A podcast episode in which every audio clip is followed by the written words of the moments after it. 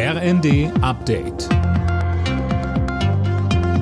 Stündlich neu. Auf den Punkt informiert.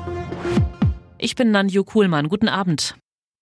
Die Protestaktion wütender Bauern in Schleswig-Holstein hat ein Nachspiel. Die Staatsanwaltschaft ermittelt wegen des Verdachts der Nötigung. Etwa 250 Landwirte hatten Wirtschaftsminister Habeck nach seinem Urlaub auf einer Nordseeinsel nicht von seiner Fähre gelassen.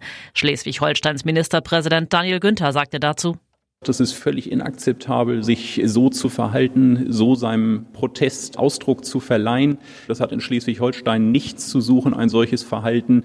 Einem Wirtschaftsminister aufzulauern, wenn er aus seinem Urlaub von der Hallig zurückkommt, ist völlig untypisch für unser Land, völlig inakzeptabel und muss mit aller Konsequenz dort auch behandelt werden. Das hat die Polizei in dem Fall ja auch getan.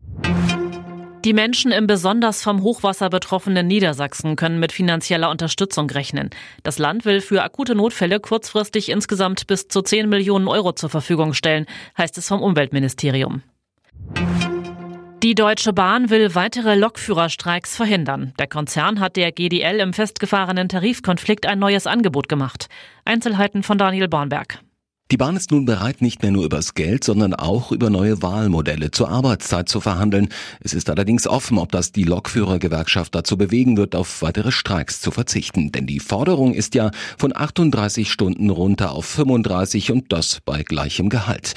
Bislang hat sich die GDL noch nicht öffentlich zu dem Angebot der Bahn positioniert. Die wiederum sagt, weitere Streiks sind völlig überflüssig. Dämpfer für Andreas Wellinger bei der Vier-Schanzentournee. Er kam bei der Quali für das Springen morgen in Bischofshofen nur auf Rang 9. Der Gesamtführende Ryoyo Kobayashi aus Japan holte sich den Quali-Sieg.